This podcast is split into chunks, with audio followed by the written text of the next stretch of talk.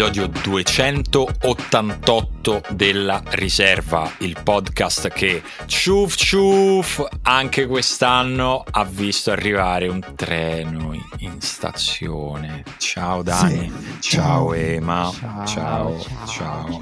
Dirò subito una cosa per far capire che in realtà noi non siamo sponsorizzati. No. Da, da quelli né, da, né dalla coppa né dal treno esatto e proprio per dire che No, stavo vedendo la cerimonia no, con le spade laser, a parte ce n'erano solo tre, tipo. Poche, poche. Non capivo perché, però vedendo quella cerimonia dico, ah, guarda come provano a dare valore a questa Coppa Italia Frecciarossa, poi ho pensato, sai un bel modo per dare valore a questo trofeo quale sarebbe? Non chiamarlo Coppa Italia Frecciarossa cioè chiamarlo non è, cioè, non è che c'è Champions League uh, ipercarni eh, Europa League Conad. Cioè, no, non dare il nome di uno sponsor, ma di riguarda la sponsorizzi, però il nome resta quello della Coppa. Che per allora noi... dicono, allora ti diamo la metà dei soldi. Oppure chiamarlo Coppa, Coppa dei Patrioti. Mm. Però ti, dico, ti danno la metà dei soldi. Mi sembra che siamo di nuovo alla volta 944 in cui cerchiamo delle riforme per la Coppa Italia. Le abbiamo provate siamo... tutte siamo arrivati a, ai nomi, ai colori delle pareti, alle maniglie della Però porta. Forse è ascoltando noi che hanno riformato la Supercoppa italiana. Eh? È un primo risultato della riserva perché sapete che alla prossima Supercoppa parteciperanno le due finaliste di ieri e le prime due classificate in campionato. Quindi secondo Carino. me a forza di sentirci hanno detto ragazzi dobbiamo cambiare qualcosa perché questi si accollano da 288 puntate. Eh, sì. Diamogli un contentino. Allora guarda aggiungo due cose. Vai. Una, eh, cambiamo la forma del trofeo proprio, no. il design del trofeo. Ma perché... è bella. Però, però ormai c'ha una cattiva reputazione, è mm. definita porta ombrelli. Eh, possiamo farla o direttamente a forma di porta ombrelli. Ma dov'è il problema? Infatti, abbracciando io... completamente, cioè, sai, come i rapper che prendono il, diciamo, il nome con cui insultavano da bambini. Bello. Ma poi pioverà sempre di più, eh? Cioè, sì, dice comunque ci sarà bisogno. Esatto. Pioverà ma... sempre di più? Eh, quindi un porta ombrelli serve. No, pioverà sempre meno volte, ma quelle volte sempre più forte. Eh, sì. Quindi... Bisognerà nascondersi, non sai che... Eh, mi sa, mi sa di sì. E, e, comunque, e comunque sempre ehm, diciamo in preparazione di questa Coppa Italia c'è stato un altro momento che mi ha fatto pensare all'impatto di questo podcast sulla società italiana, anche devo dire oltre le nostre aspettative, quando al Quirinale il Presidente della Repubblica, ricevendo le due squadre che avrebbero giocato il giorno dopo, ha fatto un discorso e Mattarella ha detto le simulazioni sono come un virus. E ho detto, il Presidente ci ascolta. Cioè, il Presidente è... ascolta la rispletter. È incredibile, cioè, ne avevamo parlato letteralmente due giorni prima e... Dove però aspetta, dobbiamo dirlo per chi non è abbonato al nostro Patreon. Su Patreon, esatto. Noi abbiamo una rubrica che si chiama sì. Rispletter, nella quale una volta al mese chiediamo ai nostri ascoltatori abbonati di farci delle domande e poi noi rispondiamo. E in una di queste, proprio po- po- tre giorni fa, parlavamo delle simulazioni e il presidente me lo immagino lì con le cuffiette la sera prima che dice: Ah, questa mi è piaciuta, questa la dico. Sì, e... ha detto sono un virus, poi ha aggiunto anche una cosa che ho detto io nello specifico, ha detto però quelle in area di rigore a volte sono anche un gesto tecnico. Non, non penso che abbia detto questa cosa, avrebbe fatto un botto ride, però non penso che l'abbia detta, però sì, i racconti dei calciatori che hanno partecipato alla cerimonia al Quirinale, devo dire, li ho trovati succosi, Andanovic emozionato del fatto che ha detto Mattarella sapeva chi era Andanovic. Cioè ha detto io mi sono presentato perché ovviamente insomma una persona Ma normale... Andanovic sapeva chi era Mattarella? Sì, una persona normale non, non, non, do per scontato che il Presidente della Repubblica, anche un signore grande, no? che, mi, che mi conosca, lui ha detto, mi ha detto che invece aveva ricevuto da poco il Presidente della Lituania, insomma era molto stupito del fatto che Mattarella... Tra l'altro Mattarella pare tifoso dell'Inter da quello, che, ah, da quello che racconta quindi magari lo conosce Andanovic lo conosce perché magari certe volte si è pure arrabbiato con lui. Ho immaginato questa scenetta lui che sì. dice esci! Cose così. Oppure che gli ha detto Andanovic tu giocavi quando io ero ragazzino all'Udinese già esatto. giocavi io ero già piccolo esatto esatto avrebbe fatto. Oppure penso di aver detto: Sì, sì, lo so chi sei, però penso che debba giocare Onana. Beh, diciamo che poi i fatti non, non gli hanno dato ragione, ma, ma quasi perché Andanovic è andato molto vicino a rovinare. L'ha quasi fatta. Festa. L'ha quasi fatta. Sì. Vabbè, intanto, sì. eh, come al solito, chiedetegli scusa. Proprio ad Andanovic? No, al re di coppe eh, che ieri ha fatto il Simoncino? Esatto, che ieri ha fatto il 7 bello. Comunque Inzaghi 7 coppe, cioè come... Al demone della riga laterale? È incredibile. È arrivato ieri quarto trofeo con l'Inter, ha fatto due anni consecutivi Coppa Italia e Supercoppa nello stesso anno, aggiunti ai tre che aveva già vinto con la Lazio, siamo a sette finali vinte per, per Simone Zaghi che diciamo inizia a diventare una statistica sulla quale si possono costruire delle considerazioni, non definitive, sarebbe bello se fossero definitive visto che un'altra finalina sta arrivando, però diciamo ecco, quando le finali sono in Italia, Inzaghi tendenzialmente le prepara bene, ecco, prepara bene la sua squadra, su questo si può dire, anche se ieri non sembrava, perché ieri pronti via, Beh, Fiorentina meglio. Sì, lui ha detto pure che insomma in realtà l'Inter eh, di solito ha approcci molto migliori. Eh, è vero, cioè l'Inter è una squadra che soprattutto negli ultimi mesi ha imparato a approcciare bene le partite, a attaccare eh, benissimo. Di solito, tra l'altro, la caratteristica degli inizi di partita dell'Inter è proprio l'intensità. Cioè l'Inter è una squadra che è forte anche perché getta una, una strana ipnosi gli avversari perché o va fortissimo o va pianissimo.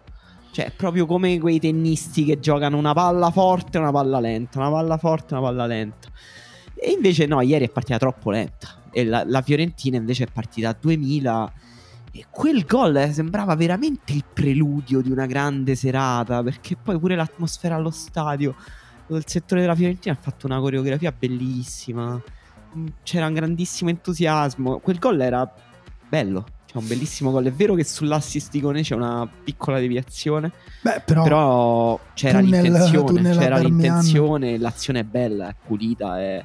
Descrive bene la Fiorentina. È tipo la versione ultra dei, dei gol della Fiorentina. Cioè, non con cross dal fondo, ma con un passaggio dentro l'area di rigore. Sì, secondo me qualcosa un po' di più che di solito manca alla Fiorentina, perché appunto, tra l'altro anche cervellotico, no? Perché andare a fare il tunnel a Darmian per mettere la palla filtrante sul secondo pallo a Nico è un po' mh, mm, appunto sai già se avesse trovato Cabral sarebbe stato un po' più intuitivo così è proprio cioè per me è una genialata. Tra l'altro è stata una partita in cui i gesti tecnici notevoli ce n'è stato più di uno e questo testimonia secondo me che entrambe le squadre hanno alzato un pochino uh, o almeno entrambi cioè come dire i, i, singoli giocatori di entrambe le squadre hanno alzato il proprio livello nei momenti clou però concordo con la cosa che hai detto te cioè l'Inter a volte è una squadra un po' pigra è una squadra che uh, forse non ce la farebbe neanche a giocare 90 minuti o un campionato intero ad altissima intensità, pur essendo consapevoli che quella è la loro vera identità. Però io lo testimoniano i messaggi che mi sono scambiato con Daniele Morrone, con cui ho fatto poi il podcast che partita hai visto, invece quello per abbonati dell'ultimo uomo, scusate, siamo autoreferenziali, però durante la partita ci scambiamo i messaggi per dire come vediamo appunto la partita. E dopo poco ci dicevamo ma la Fiorentina può reggere così tutta la partita?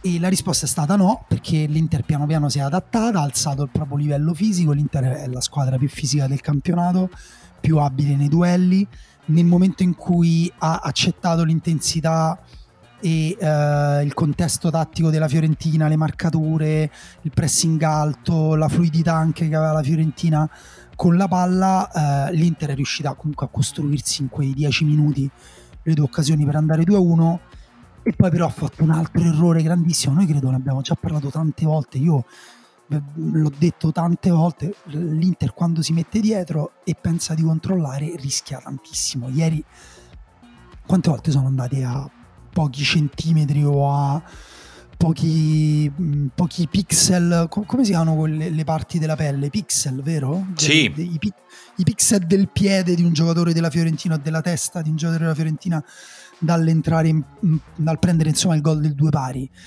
Mm, quindi ecco, c'è del bene, del positivo, secondo me c'è più del positivo per la Fiorentina, che comunque squadra pazza si sapeva, squadra che si spezza in due, che si sbilancia, che rischia tantissimo in transizione, anche se Uh, come dire, uh, non è stata neanche la partita in cui ha rischiato di più e poi con, li, con, l'Inter al limite ci può pure stare. Però più positivo per me per la Fiorentina paradossalmente nella sconfitta che per l'Inter che secondo me ha mostrato che sì quando gioca eh, per me è stata superiore alla Fiorentina però nel, nei 90 minuti per me non meritava di vincerla questa partita. Questa è la mia opinione. Eh, sì, siamo, diciamo, siamo arrivati alla fine senza passare dal mezzo, nel senso che poi in mezzo c'è stata l'ennesima notte da mh, mm, campione di Lautaro Martinez che diciamo, continua a mettere mattoncini nella costruzione della sua nu- nuova immagine, non so come dire, della sua nuova icona da persona un po' toccata da qualcosa di speciale nei momenti speciali. E, ehm, a, a, me era molto piaciuto l'inizio della Fiorentina, era secondo me anche significativo il fatto che il gol della Fiorentina fosse nato da prima di tutto da un'intuizione tattica, non rivoluzionaria perché il trequartista su Brozovic ce lo mettono tutti più o meno da, da sempre, da quando Brozovic gioca lì, però ieri Bonaventura aveva funzionato da subito, la, il gol della Fiorentina nasce da un recupero lì, poi Bonaventura allarga per Iconè e poi succede quello che dicevi prima tu. E, ma insomma era proprio mm, con una presenza di spirito che secondo me comunque messo insieme anche poi al finale della partita agli altri momenti nei quali la Fiorentina è stata viva in generale comunque è un ottimo segnale in vista della finale di conference la Fiorentina sta più bene che no. Non sta completamente bene come si è visto però è una squadra che ieri intanto ti ha fatto vedere che è pronta per giocare una finale. E diciamo poi eh, non esistono questi travasi nel calcio però ieri ha giocato bene una finale contro una finalista di Champions può giocare anche meglio una finale contro una finalista di Conference anche se diciamo eh, ieri ovviamente era un'altra coppa. E il punto il problema della Fiorentina è che la Fiorentina non ha un Lautaro Martinez perché soprattutto il primo gol è un gol che un attaccante fa, che anche gli attaccanti della Fiorentina sanno fare, hanno fatto, non sempre però, magari Jovic, non tutti. ecco, però, non proprio gli attaccanti della Fiorentina. No, però Cabral quel gol l'ha fatto, lo sa fare, cioè è un gol che si può fare. Il secondo gol è un gol che non fa quasi nessuno. Eh, perché io dicevo qual- sì, leggevo qualcuno non fa, non fa, neanche Lautaro sempre eh? cioè, esatto senso, è un, qua, gol. quasi l'idealizzazione di, di un gol di eh, Lautaro cioè, però è uscito la nostra fantasia sì, un, il primo gol in amichevole con l'Inter forse fece un gol simile comunque con un tiro al volo pazzesco come diceva l'ex collega di Lautaro il campione è così amico eh, quando il momento è speciale tira fuori la cosa speciale e mm, io ho sentito parlare di ah lì Milenkovic si, si, si, si fa fregare ragazzi lì è un gran gol dell'attaccante Milenkovic va in sì. copertura tiene anche il contatto con l'avversario, non è un errore, è, è che si inventa un gol Lautaro, cioè, diciamola per quella che è, ed è un gol che poi ha deciso la partita perché la Fiorentina mh, appunto non ci ha avuto un Lautaro, perché poi le, le occasioni le ha costruite per le criticità che diceva Daniele. Sì, ehm, eh, cioè, sono totalmente d'accordo sul gol di Lautaro. Milenkovic c'entra poco. Però è vero che la Fiorentina, comunque, nel modo in cui ha affrontato la partita, ha creato comunque dei duelli con le punte dell'Inter molto diretti, in modo simile a quelli che abbiamo visto col Milan, per esempio. E non era una buona idea per il Milan. Che a Tomori, Kier, Calulu, ciao, figuriamoci per la Fiorentina. Che subito aveva avuto l'occasione l'Inter per pareggiare con l'occasione di Geco in cui eh, è stato un po' impressionante come le due punte dell'Inter hanno domato la, la, la, l'attacco e l'aggressività dei difensori della Fiorentina hanno costruito da sé praticamente l'occasione. E poi per tutta la partita comunque in, del tutto in tilt Martinez quarta e eh, Milenkovic, cioè sul primo gol dell'Inter, quello più facile di Lautaro Martinez, la lettura di, dei due centrali è brutta, è brutta. La Fiorentina cioè se vuole alzare un pochino il livello, che significa poi battere una squadra come l'Inter, giocartela un po' di più in una finale, e se comunque se ne giocava tanto. Però qualcosa, qualche giocatore deve cambiarlo, perché qualcuno non è all'altezza, cioè qualcuno è all'altezza di quel livello. Nico Gonzalez, per esempio. Bonaventura ha fatto una grande partita. Grandissimo, oh, ma, come, ma quanto correva? Bonaventura sì. sembrava Bonaventura di dieci anni fa, ragazzi. Ha fatto delle accelerazioni, sono rimasta a bocca aperta. Un controllo di tacco sinistro su una palla alta sulla linea laterale con cui si è girato verso l'interno del campo da fenomeno. Sì. Dodò pure ha giocato secondo me molto bene, Amrabat, però alcuni non sono a livello. Cioè, fai i nomi, fai i nomi Emanuele, Martinez perché Quarta, ci stai Martinez... girando intorno. No, Martinez Quarta per me non è, cioè, non è che la prima volta vediamo Martinez Quarta proprio che non è, non è, che fa degli errori, è che proprio non può stare a, non può giocare contro Lautaro Martinez per dire, cioè contro quel tipo di attaccanti. Solo che la Fiorentina ci deve giocare contro quel tipo di attaccanti. Poi magari Lautaro, cioè sul gol, sul secondo gol, quello frega quasi tutti i difensori se fa un gol del genere, figurati, non è che. Però su altre situazioni, cioè, devi essere un po' più preciso, cioè. Eh, proprio per la, la strategia della Fiorentina, eh? Cioè per come ha giocato la Fiorentina, se Vincenzo Italiano rimarrà, eccetera, magari dei giocatori un po' più a loro agio quando c'è da difendere in campo più aperto. Sì, e... anche se non, non, so se Martinez quarto è proprio mh, appunto mh, quello che ha mostrato di più i propri limiti, secondo me Milen- Milenkovic più per il primo gol, quello in cui tiene in gioco Lautaro, eh, in generale come dire, quello è un sistema... Uh, cioè, mettiamola così, immaginatevi Vincenzo Italiano che entra nello spogliatoio e dice allora, oggi giochiamo così, allora andiamo a prendere alti, dice tutte le marcature, partendo dall'alto, dice Cabral, tu stai su uh, Acerbi, uh, poi vai sul portiere, Icone e Nico, voi state su, su Bastoni e Darmian, poi va indietro, va indietro e poi fa e Milenkovic e Martinez Quarta stanno uno contro uno con Geco e Lautaro, va bene? eh sì. E loro gli dicono mister, no. Eh, che c'è un'alternativa? Esatto, non, abbiamo, non c'è veramente un'altra soluzione. Cioè l'Inter stava per fare un gol, quella del tiro alto di Geco con una palla lunga in cui Lautaro si sfila, la palla scavalca Martinez quarta, nel frattempo Giacomo ha preso 7 metri a Milenkovic, io mi chiedo come, o forse è il contrario, forse Lautaro se ne va a Milenkovic e Giacomo se ne va a Martinez quarta, non lo so, ma mi sono chiesto com'è possibile che Giacomo avesse preso quei 7 metri al difensore che gli stava più vicino.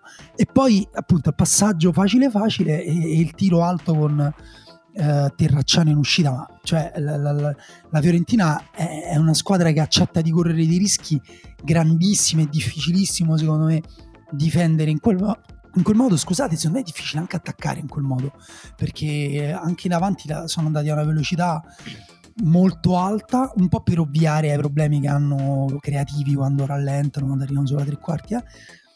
Però pure lì, appunto, voi dite Jovic, Cabral, però boh, devi essere un demone del gol per, eh, per, per, per trasformare quelle azioni. Certo, però quello... quel colpo di testa di Jovic mm, era facile. Dai, dai. Sì, quello era dai. facile. Però sei talmente poco coinvolto e sei coinvolto così improvvisamente che... Però ha avuto eh, però è pure il lavoro tuo. Per, per eh, vabbè, sì, no, ma t- tutto vero, è eh, tutto verissimo. Però, come dire, per me meglio di Jovic e Cabral, la Fiorentina cioè, la mia domanda è: si può permettere, chi si può permettere attaccanti migliori di Jovic e Cabral? Ma che, ma, che dovrebbe bastare Jovic, diciamo. Cioè, la Fiorentina, poi, per, per carità, eh, è un problema strutturale, nel senso che Jovic ha sbagliato quel gol, però eh, le punte della Fiorentina è tutto l'anno che sbagliano gol. Cioè, sia Jovic che Cabral, che tutti que- anche cioè, Saponara, Nico, cioè, tutti hanno eh, performato male quest'anno più o meno, chi più chi meno. Uh, quindi è pure sì, problema strutturale. Quel gol di Jovic non è un caso, non arriva, cioè quel gol sbagliato da Jovic. Però è vero che poi in, in, partite del genere contano gli episodi, contano un po' i momenti. Cioè, a un certo punto è pure un po' sfortuna, non lo so. Ma certo. riduttivo. Eh, Certo no, sì. è poco razionale, è poco illuminista questa cosa che ho detto. no, no, no, secondo me, secondo me ci sta. E, ehm, mi ha incuriosito la lettura eh, data a posteriori della prestazione di Andanovic perché quasi nessuno ha parlato della prestazione di Andanovic, ma ognuno ci ha messo sopra quello che già pensava di Andanovic, nel senso che chi non lo vuole più vedere in campo ha sottolineato le direi due goffaggini che ha una mancata uscita, un'uscita alta con le mani basse, strana da vedere.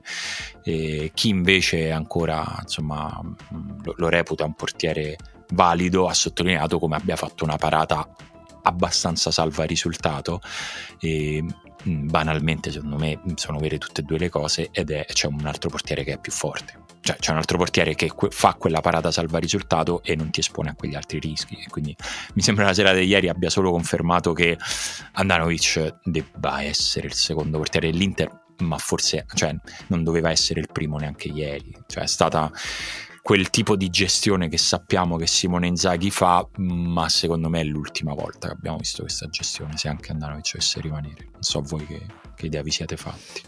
No, sono d'accordo. Sì, per me è proprio un falso problema, cioè nel senso, per me è evidente che non, cioè che non ci sia paragone tra i due e per me quello proprio del portiere di Coppa è un falso, cioè purtroppo il portiere è un brutto lavoro, se c'hai uno, se c'è uno che davanti ti fai una vita intera in panchina, però appunto ci sono stati portieri che veramente sono fatti tutta la carriera in panchina addirittura come terzo portiere, mo Andanovic non può chiudere la propria gloriosa, gloriosa carriera in Serie A eh, sulla panchina dell'Inter, ma boh, non, non, lo so, mi sembra un po' pretestoso. Sarà forse perché Onana è nero? Eh? Vogliamo forse punire? Ma scherzo. che c'entra? No, allora visto... c'entra sempre, eh, mm. però scherzo. Allora, questa era una domanda facile, adesso vi faccio quella difficile, sempre dai, basata dai, dai. Sulle prestazioni di ieri. La finale di Champions League la inizia Edin Dzeko o Romelu Lukaku? Ah no, perché è vero, perché Dzeko è uscito al 57esimo e ha rosicato abbastanza. Eh, però non c'aveva molto da rosicare, perché ieri Dzeko... Mm un po'. No, no, non è stato il geco delle finali, il geco delle partite dentro o fuori, quello che adoriamo per quello. Ieri non ha giocato bene, secondo me. Troppo severo? Mm, no, ci sta. No non, ha, no non, ha, giocato bene, anche secondo me. Però non ha giocato manco male. Eh. Comunque ha avuto dei momenti in cui il suo talento ha pesato sulla partita. Mm. Eh, però manco male in finale non basta, eh. Cioè, Ma dici per la fine di Champions, però è, è, lì è una questione pure tattica, no? Cioè il, modo in cui gestisce Inzaghi, Dzeko e Lukaku è proprio perché sa che Dzeko in situazioni di partita un pochino più bloccate di controllo nelle fasi nel primo tempo eh, nelle, par- nelle, fasi un po' più equilibrate, dove le distanze sono più corte, eh, comunque ti aiuta un po' di più rispetto a Lukaku, a-, a, questa versione di Lukaku, che è una versione che gioca malino spalla alla porta, anzi più che malino, gioca male spalle alla porta, sì, almeno par- per ora. Cioè... A parte quando ha, tipo si è tolto di dosso Martinez quarta come fosse stato un fazzoletto con cui si era soffiato il naso e poi ha tirato una bomba. So, è, è, chiaro che poi che ne so, vedi pure il gol che ha fatto al Sassuolo e sembra assurda la cosa che ho detto e gioca male spalle alla porta, però è vero, cioè nel senso rimane, rimangono i suoi brutti controlli, rimane la sua imprecisione tecnica se gioca a Geco è per questo, perché spalle alla porta gioca in modo incredibile, mentre Lukaku no, e Lukaku eh, non solo non è che è punitivo il fatto che Lukaku non giochi, ma è anche per averlo nel secondo tempo, quando invece magari le distanze si allungano di più e lui riceve fronte alla porta. A me sembra che lui sia sempre più efficace quando va sul lato. E è stato così spesso Lukaku in carriera, però in questo momento particolarmente, perché poi invece nella carriera all'Inter lo ricordiamo per uh, il modo in cui l'Inter lo usava con Conte, andando molto presto da lui direttamente, lui che lavora spalle alla porta, però non ha più quella brillantezza secondo me per giocare con quella reattività col difensore addosso, però quando riceve fronte alla porta è comunque pericoloso e, e, e giocarsi quella carta in corsa per Inzaghi in Champions è importante. Sì, anche secondo me ha bisogno di un po' più di spazi e quindi secondo me è meglio farlo cominciare dopo. Però mh, mm, c'è sempre il sottotesto che la finale di Champions è tra tre settimane, una cosa del genere. Quindi mm, se la cosa che ha detto Simone, cioè che Geco sembrava non proprio al massimo della forma, fosse preannunciasse diciamo un leggero calo di forma di Geco già le cose cambiano perché anche Geco è un giocatore lo diciamo spesso che dopo una certa età non è che i giocatori abbassano il proprio livello mm, di gioco ma lo tengono meno, per meno tempo per meno partite all'interno della stessa partita per meno, con, con minore intensità. E quindi lì è da vedere un pochino pure come Geco arriva a, al 10 giugno eh, diciamo intanto per me è una grande novità e una bella notizia per Inzaghi rispetto a un mese fa, almeno un mese e mezzo fa, sapere che ha l'alternativa, cioè che c'ha da scegliere, perché prima era o Geco oppure eh, il simulacro di, di, Lautaro, invece, eh, di Lautaro, scusate, di Lukaku. Invece adesso ha due attaccanti che appunto noi stiamo facendo questo ragionamento perché forse, forse chi lo sa, magari Lautaro e Lukaku potrebbero essere loro la coppia, però mh, per me la partita di ieri non ha dato una risposta veramente a questa cosa qua, anche un po' per come perché appunto per come ha impostato la partita la Fiorentina che comunque ha, ha, ha, ristretto a dismisura gli spazi, cioè il più possibile, quindi come dire, per me l'Inter si aspettava una partita più semplice, questo proprio è in generale il sottotesto. Ehm, poi Giacomo magari non ha trovato il modo per eh, piegare, ha fallito quell'occasione, quella del tiro alto su assist di Lautaro, eh, con cui forse avrebbe potuto cambiare completamente senso la propria partita. Però, boh, tutto sommato, a me è sembrato proprio che l'Inter in generale fosse un po', volesse un po' vincere per inerzia. E poi oh, ci sono riusciti perché comunque appunto gli è bastata un'azione e una giocata. Tra l'altro posso aggiungere un dettaglio, Lautaro mezza rovesciata fantastica con Milenkovic addosso eccetera, ma la palla che dà Barella pure non è... No, no, è vero. Una pettinata bellissima. Barella ha fatto un'altra gran partita. Insomma, ci siamo quasi stancati di dirlo, però invece è giusto continuare a dirlo perché eh, è arrivato al momento giusto della stagione, nella condizione giusta, ecco, si, si, vede, si vede. Però per me è giusto sottolinearlo che, che, la, Fiorentina, che la Fiorentina c'è, Ieri, ieri, c'era David Moyes all'Olimpico, era venuto a, a, studiarli e secondo me non se ne va tranquillissimo perché eh, comunque se, se, se, se, gli lasci la palla alla Fiorentina eh, è un problema, è un problema soprattutto se eh, sei il West Ham e non sei l'Inter perché West Ham è una squadra che quest'anno ha avuto molti problemi a trovare la, la, la propria quadra. Quindi mh, mm, io cioè, capisco anche il, il mood oggi, quel, per quello che ho potuto captare, il mood dei, dei, tifosi della Fiorentina è più positivo che no. Chiaramente ti rode aver perso una finale perché eh, poi è anche una squadra che non è che se le gioca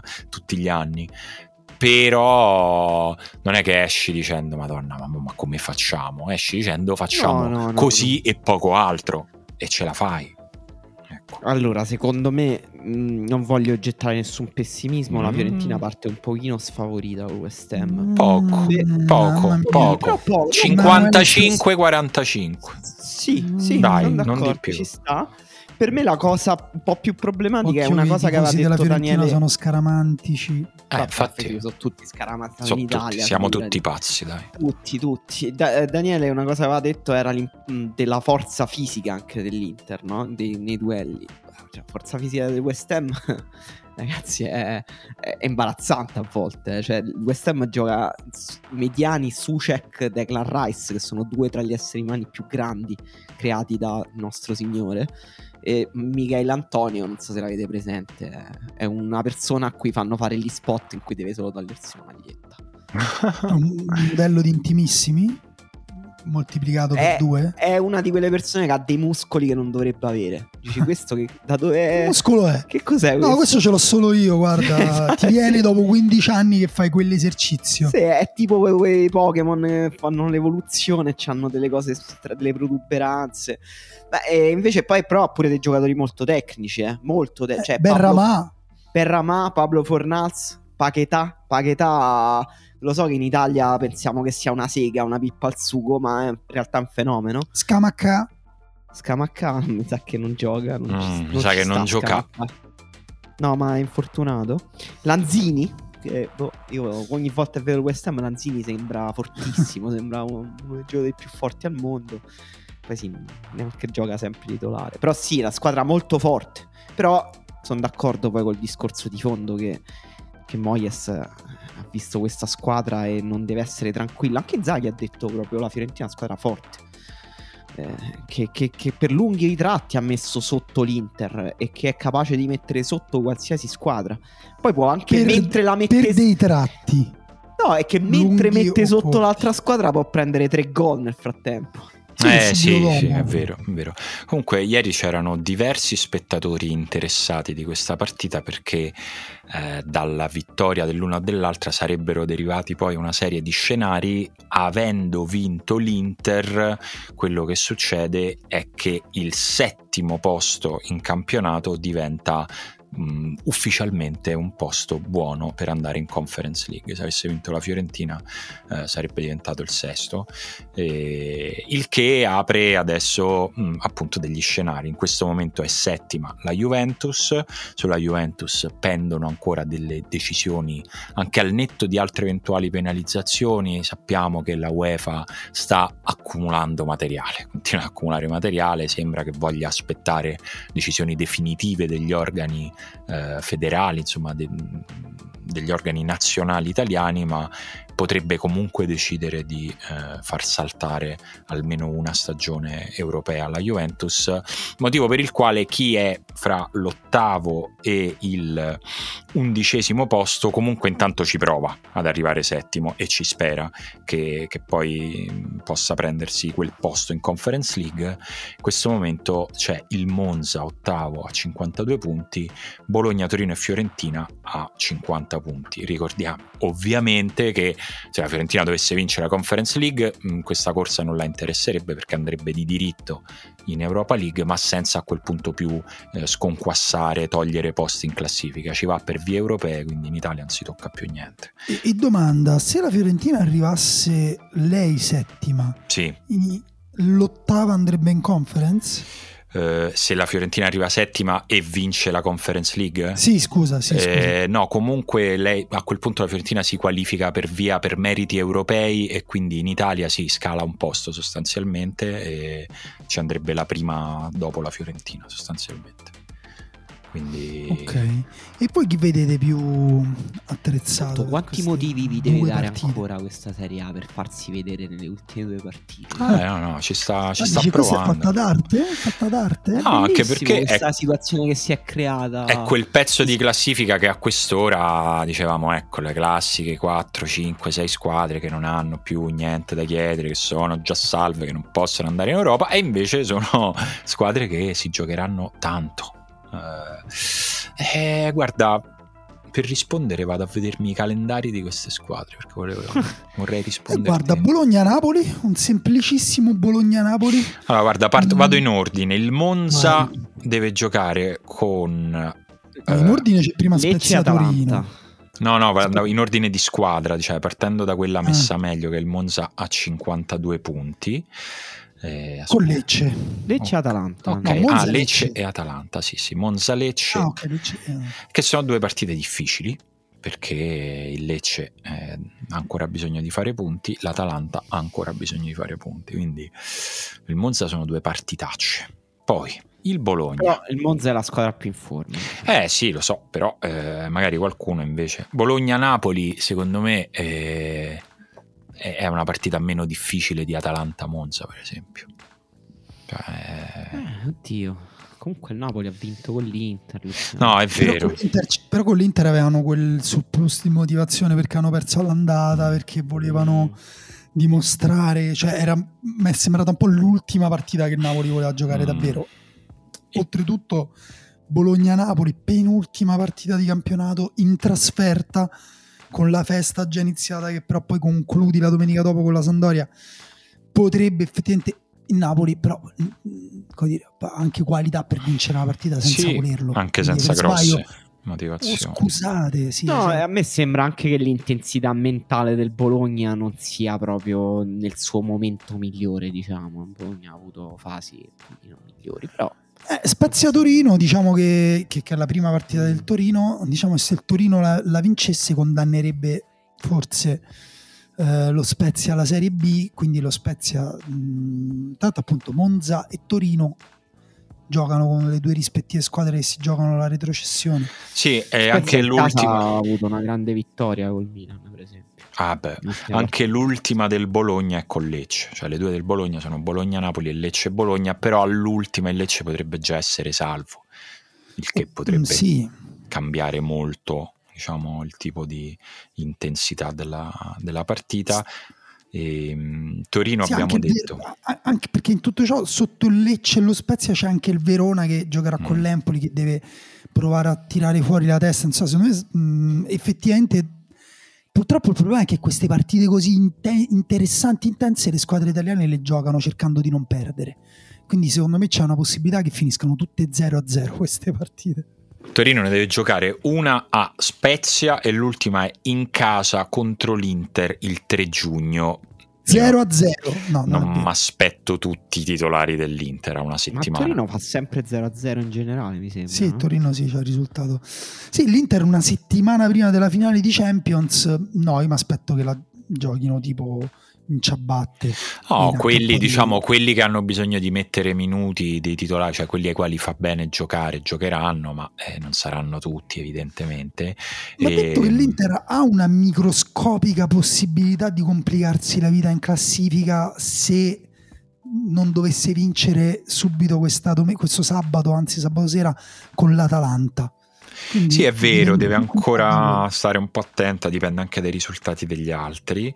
E per finire questo giro la Fiorentina deve giocare dopo domani contro la Roma, eh, dove sarà diciamo, una partita, una gara un po' a chi è più a chi gli interessa meno di quella partita, nel senso che la Roma ha una finale poi dopo cinque eh, esatto. giorni, la Fiorentina la finale ce l'ha più in là, ma non troppo e, e, viene da uno sforzo prolungato, cioè da uno sforzo importante di ieri sera, quindi deve anche pensare alla gestione fisica dei suoi calciatori, ma aspetto pure qui pochi titolari da una parte e dall'altra e l'ultima della Fiorentina sarà in casa del Sassuolo, ma pure lì quattro giorni prima di Fiorentina West Ham, lì mi sa che gioca la Fiorentina primavera più o meno. Il sbilancio, ci va la Fiorentina. Dove? in Fra... uh, conference. no, io... No. Io eh, no, la Fiorentina per me è la proprio, cioè nel senso sono le due partite più difficili da giocare, cioè quella che comunque ha una finale a cui pensare che cambia nella gestione dei io alla fine forse mi gioco il Monza, perché comunque due punti di vantaggio pesano su due partite. Comunque cioè, sono, vero, vero. So, hanno tutti accoppiamenti interessanti, cioè non ce n'è neanche una che ha due no, partite che non vero. hanno nessun significato o anche una sola totalmente priva di significato. Io mi faccio il segno della croce per il Lecce perché è l'unica mm. squadra che mm. gioca con due squadre eh, che, che, che, appunto che, che, hanno delle ambizioni. Per me per lo stato di forma direi anche io il Monza perché comunque l'ho anche visto dal vivo, sono stato nel glorioso e ti ha affascinato cioè, adesso tifi un po' Monza. Per come il no, risotto alla Luganega meccanico hai visto? No, no. sì, e, ehm, per come sono, no, perché perdevano con il Sassuolo il primo tempo, praticamente non l'ha giocato il Monza, però è venuto fuori poi qualcosa che um, se lo metti mettono in campo in entrambe le partite, secondo me può bastare quantomeno con il Lecce e anche con l'Atalanta a rendergli la vita dura. Eh, nessuna c'ha la partita che si porta da casa, forse quella mh, mm, leggermente superiore per me anche per per rosa, per gioco, eh, forse può essere il Torino che comunque affronta l'Inter una settimana prima, mm, sì, anche, eh, de, de, anzi meno, eh, sei giorni prima della finale di Champions e, magari riesce so, a vincerne una, pareggiare l'altra, le altre fanno peggio, non, non, lo so, però è vero che è interessante. Secondo me però chi meriterebbe, diciamo, di queste che ah, abbiamo detto, per la loro stagione, morale. cioè lo scegliete voi. Beh, il Monza. Bologna, Monza per Beh, coronare la favola di Galliani. No, Monza sicuramente. Dai, eh, comunque da, sì. da, neopromossa già stare lì a giocarsela è una roba grande. Fra l'altro leggevo oggi, era un articolo della Gazzetta, se non ricordo male, che eh, raccontava di come il Monza sia la migliore neopromossa d'Europa. Cioè, fra tutte le squadre sì, che sì. sono salite dalle seconde divisioni, è quella che ha fatto più punti anzi ha fatto gli guarda ce l'ho, l'ho recuperato. Ehm, il Monza ha fatto 52 punti pari solo al Fulham che ne ha fatti 52 ma è decimo in classifica quindi è più basso in classifica. E poi negli altri campionati c'è il Girona che ne ha fatti 49 il Tolosa 44 la migliore neopromossa in Bundesliga è il Werder Brema che ne ha fatti 36 eh, quindi cioè, comunque ti, ti, ti dà ti restituisce anche un po' l'idea, secondo me, dell'eccezionalità di quello che sta facendo. No, il Monza, Monza. Sul campo il Monza è la squadra tra queste che ha giocato meglio, con un allenatore emergente, con tanti giocatori che venivano dalla Serie B, che sono diventati importanti. È quella che ha valorizzato, secondo me, anche più giocatori quindi sul campo proprio non c'è dubbio secondo me che tra queste eh, meriti di più il Monza perché poi Torino e Fiorentina invece hanno fatto una stagione in campionato in Serie A eh, mi, mi, riferisco alla Fiorentina soprattutto deludente sì. Torino, Torino delu- per me è una delle delusioni di quest'anno perché Juric secondo me ha un po' mostrato che eh, comunque il suo gioco ha dei limiti è vero che ci sono dei limiti pure di rosa del Torino su quei mm, bisogna ragionare quando si danno dei giudizi su Juric. Però mi aspettavo qualcosina in più. Però se faccio il ragionamento un po' più complessivo, non solo sul campo, ovviamente spero un po' che ci vada al Bologna perché è comunque un ambiente che è, è forse tra queste squadre quella che smania di più di andare in Europa, cioè i tifosi diventerebbero pazzi ad andare in, in trasferta in Conference League. Sono anni che saputo parla di Europa, si parla di Europa, ormai è diventato un meme a Bologna il fatto che la squadra arriva in Europa. Meditano la vendetta c'è... con l'Olympic Marsiglia. Eh sì, perché poi è una squadra che negli anni 90 c'è pure andata in Europa, ha fatto una finale e da, da anni i tifosi proprio si sentono male per questa prospettiva e ma, quest'anno sembra un po' precoce addirittura, però allo stesso tempo si parla di Motta già via quindi arrivarci sarebbe bello, darebbe una spinta pure a boh, Tiago Motta che magari rimane, e decide di farsi un altro anno, non lo so, quello rispetto insomma, ai soldi di Berlusconi, per qua, cioè comunque... Sì, sì, eh, no, il Bologna secondo me mh, per il gioco espresso e anche un po' per le potenzialità. È quella che mi piacerebbe di più vedere in Europa, perché il Bologna se restasse Tiago Motta e se cambiasse qualcosa nella rosa, ma neanche troppo, potrebbe essere anche una squadra competitiva interessante. Questo però lo dico con la premessa che io penso che la Fiorentina si sia ampiamente meritata la conferma in qualche punto Beh, dell'Europa certo. l'anno prossimo. Beh, cioè, sì, sì. Battere, eh no, che appunto battere West Ham è, sarà, sarà dura, sarà dura e... Mh, però io punterei tutto su quello, loro. Ma infatti per me lo farà, cioè lo farà ed è giusto farlo, eh, perché finali europee eh, capitano poche volte nella vita, a volte una, quindi ci devi provare anche col rischio poi di restare fuori. Di, di, di, andare insomma di non farcela in campionato ma ormai ci devi puntare perché, perché sì certo adesso che l'hai evocato lo scenario in cui l'anno prossimo la Fiorentina non fa le coppe sarebbe veramente crudele perché comunque mm.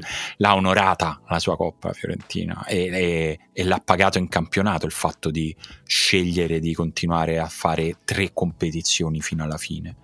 E quindi se lo meriterebbe, cioè proprio se lo meriterebbe per come ha onorato tutte e tre le competizioni, però poi sappiamo che il merito nel calcio eh, non funziona così.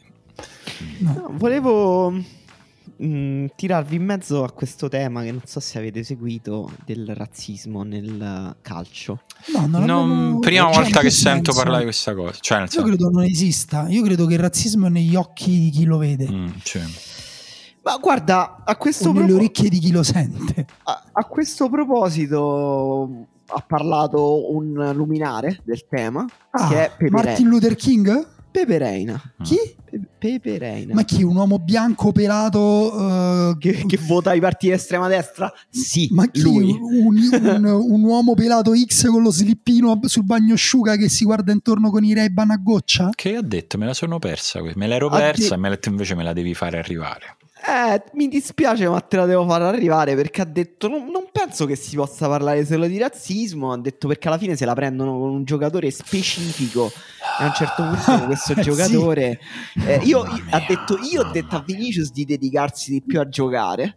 e certo. dovrebbe diventare più maturo, avere più rispetto degli Però avversari. Però purtroppo loro son, sono fatti così. Chi? Non funziona che il mondo intero sia contro di me perché sono razzisti. Mamma mia, ragazzi. Eh, vabbè, ma questo è uno degli argomenti, eh. cioè, mh, io mh, no, non per citare il ministro Lollo Brigida, però oltre al razzismo eh, vero, inconsapevole, estroverso, introverso, c'è anche tanta ignoranza e molti effettivamente dicono però se fossero razzisti se la prenderebbero anche con i loro giocatori di sì, colore. Sì, dai ragazzi, dai, Io ragazzi No, ma io chiedo, io dico, ma voi in che mondo vivete? Cioè, in cui le persone hanno questo tipo di coerenza? Cioè, non hanno questa coerenza in niente, neanche nel ristorante dove mangiano, non neanche nell'abbinare il vino rosso con la carne.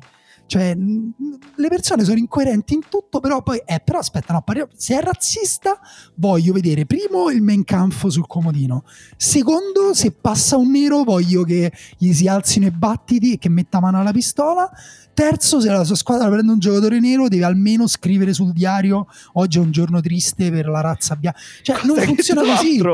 Una specifica tifoseria faceva. Cioè, sì, senso... appunto c'era Ma quella coerenza cose che qualcuno fa. Diciamo, le tifoserie più estreme hanno anche quella coerenza là. Sì, diciamo alcune tipo parti la proprio. dell'Ella Sverona qualche anno fa, non quella attuale, comunque effettivamente non voleva i giocatori neri nella propria Sì, sempre una parte, eh, cioè nel senso poi... No, la, la, la, tifoseria organizzata, la, la, curva, insomma. No, no, ma qualche, qualche persona qua e là, cioè, ma poi non è, non, non, non è, uno stigma, cioè, ecco, perché il punto è questo, no? Sembra che uno dice, vabbè, ma quelli so, ah, questo è razzismo, quelli sono razzisti, e allora hai messo un'etichetta e chissà che cazzo succede. Non succede niente.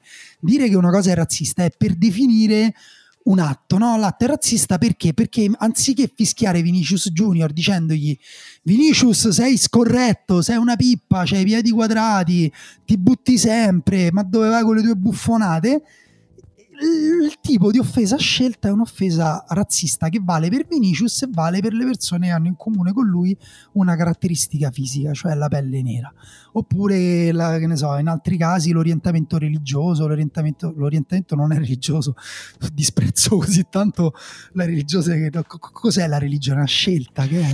Uh, vabbè, sì. nasce, vabbè, la religione. la religione, oppure l'orientamento sessuale. Allora, se tu attacchi una di quelle cose che è in comune con altre persone, eh, come dire, vai te, sei te che scegli di andare più in là. Se te non vuoi andare più in là, digli che è brutto, digli che è antipatico, digli che puzza di pesce, che ne so, che puzza di piedi. Inventate, a me, eh, mi ricordo che una volta mi marcavo uh, un numero 9 e la sua tifoseria, a cui evidentemente non stava neanche simpaticissima, mi ha gridato attento che quello ti attacca lights che non è proprio carino come insulto, però era proprio definito su di lui perché non lo so, perché volevano offendere lui con una cosa strana.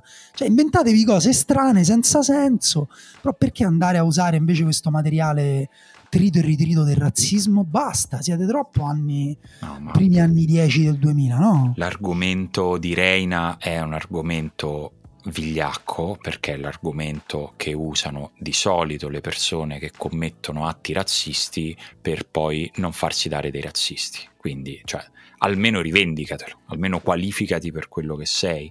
Invece c'è sempre questo balletto sul ho fatto una cosa che tu dici che è razzista, ma secondo me non lo è perché mh, applico delle condizioni. In questo caso le condizioni sono è, è un avversario, no, altrimenti lo dovrei fare pure, pure per i miei. Questa è una stronzata, lo sanno tutti, lo sa chi lo dice, lo sa chi lo ascolta, però facciamo ancora finta che sia un discorso che in qualche modo può... Tu dici che lo, tu dici che lo sanno e sono ipocriti? Ma certo che sì, ma certo che sì, perché se tu, tu puoi anche non essere quella cosa che hai dipinto prima tu, no? Cioè il Mein Kampf, sul, puoi essere una persona di destra, ma anche civile, una persona tutto sommato fuori dallo stadio normale, ma sicuramente se poi dentro lo stadio fai un atto razzista, non sei un antirazzista, neanche fuori, ok? Quindi per te il razzismo non è un problema, mettiamo così, anche se non sei un razzista attivo, per te sì, il razzismo sicuramente non ti dispiace. Ecco, per te il razzismo è una cosa che, boh, sì, se succede, vediamo. E questo non va bene. Cioè, nel senso, per, fra persone civili si può essere solo antirazzisti. Non c'è un se, non c'è un asterisco. E quindi se tu invece cominci a mettere gli asterischi, ti sei messo, ti sei qualificato. Punto. Ma poi, tra l'altro, un'altra cosa, qua si parla sempre, appunto, Vinicius ha pianto eh, è stato terribile, i suoi compagni sono scesi con la sua maglietta, gli hanno fatto l'applauso al ventesimo minuto. Eh, noi ne avevamo parlato per Vlaovic già, cioè la rabbia di Vlaovic era palese, era palpabile. Però per me le vittime siamo pure noi, cioè io mi sono rotto il cazzo, molto semplicemente di dover subire in maniera indiretta questa totale mancanza di rispetto pure per chi la vede in maniera diversa da te, per chi è, cioè, mm, non è che io ti, ti dico di applaudire il giocatore diverso, il giocatore... Ti chiedo solo di non... Cioè, di rispettare pure il fatto che ci stanno persone che hanno altre vedute. Ho capito prima gli italiani, ho capito, c'è paura che ti sostituiscono i pixel della pelle con quelli di un altro colore le rispetto tutte queste tue cose figurate, non me ne frega niente, non è che me le devi ripetere ogni domenica, puoi andare allo stadio e non pensarci per piacere alla paura che c'è il pisello piccolo, puoi non pensarci una volta a settimana e lasciare in pace anche chi va allo stadio per vedersi la partita e tifare la propria squadra e, sper- e fare buh mentre quello tira il rigore l'avversario sperando che lo tiri fuori, però buh bu, tutto intero, tutto unito, no? questo bel bu universale no? che veniva fatto, che non sembra il suono di nessun animale. Non si può fare, è troppo vintage sta cosa. Non si può fare, mi sembra evidente che ancora non si possa fare. Eh, dopo quello che è successo a Vinicius, ovviamente in Spagna il, il dibattito è stato abbastanza focoso.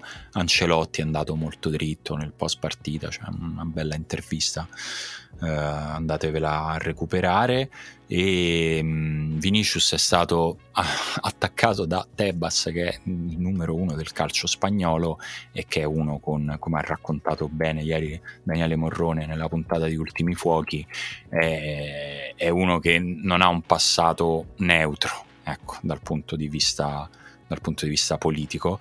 Eh, Tebas poi si è scusato però insomma scuse mh, mm, pressoché irrilevanti, nel senso che pure lì, ok, abbiamo capito chi sei, poi ci hai messo una pezza, però eh, Vinicius ha detto senza mezzi termini, cioè per la prima volta ha ventilato in modo aperto che forse per lui basta, cioè forse da lì se ne vuole andare. E comprensibile. Ma io a Roma non c'è, tan- non c'è così tanto razzismo, Vini ah, venire okay. a Roma. Stavi. Insomma, secondo me non lo so. Al massimo ti dicono che non lo so, che devi vendere dei calzini, che però è un mestiere Però al massimo te lo dice un collega quello. Ecco. Esatto, ti preoccupare. Te lo dice uno della, dell'altra squadra. No, è che ecco, abbiamo, parliamo sempre, abbiamo parlato de, de, dei casi di razzismo in Serie A. Ecco, in Liga stanno messi male, però in Serie A come poi e nella Liga Spagnola c'è un problema che è del paese, della società in cui i campionati stanno, non è evidentemente un problema delle squadre, dei club, dei, dei giocatori addirittura, del comportamento poco rispettoso dei giocatori. Sì. Che, che addirittura si lamentano. Senti, vorrei chiudere on a lighter note e volevo chiedervi se avete visto la soap opera della settimana, quella proprio per per i cuori più dolci, cioè le conferenze stampa pre-Brighton Manchester City. No, ah, sì, cioè certo. ho letto, ho letto, ho letto le frasi sì, di Guardiola sì, riportate. Ma tu ci credi quindi? Oppure su, eh... con soppopera intendevi pure che recitava? No, no, no, no. Ecco. Secondo me era stavolta era più vero di molte altre. Cioè, diciamo, Guardiola, come sappiamo bene, fa i complimenti a tutti. Però secondo me nel caso di De Zerbi, cioè, per logica ci possiamo un po' credere. Comunque è un calcio che comunque lui sente come figlioccio suo, cioè Guardiola lo sa benissimo che quel calcio esiste perché è esistito lui, perché esiste lui, e di un allenatore che comunque ha una proposta di gioco che come principio universale secondo me Guardiola sente da, dalla sua parte della barricata, non so come dire, eh, quindi secondo me stavolta era sincero, no? Secondo voi no? No, no, no, secondo me era sincero. Cioè, fa sempre ridere. A me mi ha fatto comunque ridere. E mi ha fatto ridere anche che lui ormai ha anche sviluppato una consapevolezza sul fatto che le persone hanno smesso di crederci. cioè, che, le, che, quando lui parte. sì. Perché lui è partito con quel treno su De Zerbi in automatico proprio, come se rispondesse proprio a una sua seconda natura partire con questo elogio sperticato e si è reso conto che i giornalisti evidentemente hanno proprio spento le orecchie hanno detto vabbè eccoci. No no raga statemi a sentire stavolta è vero Esatto, ha detto proprio così. Ha detto pay attention to what I'm saying. sì, sì. No, ha, detto proprio, ha fatto pure una pausa scenica. Ha detto: No, oh, questo ci credo veramente. Poi è stato come al solito esagerato. Che cazzo, che vuol dire detto... più, l'allenatore più influente degli ultimi vent'anni?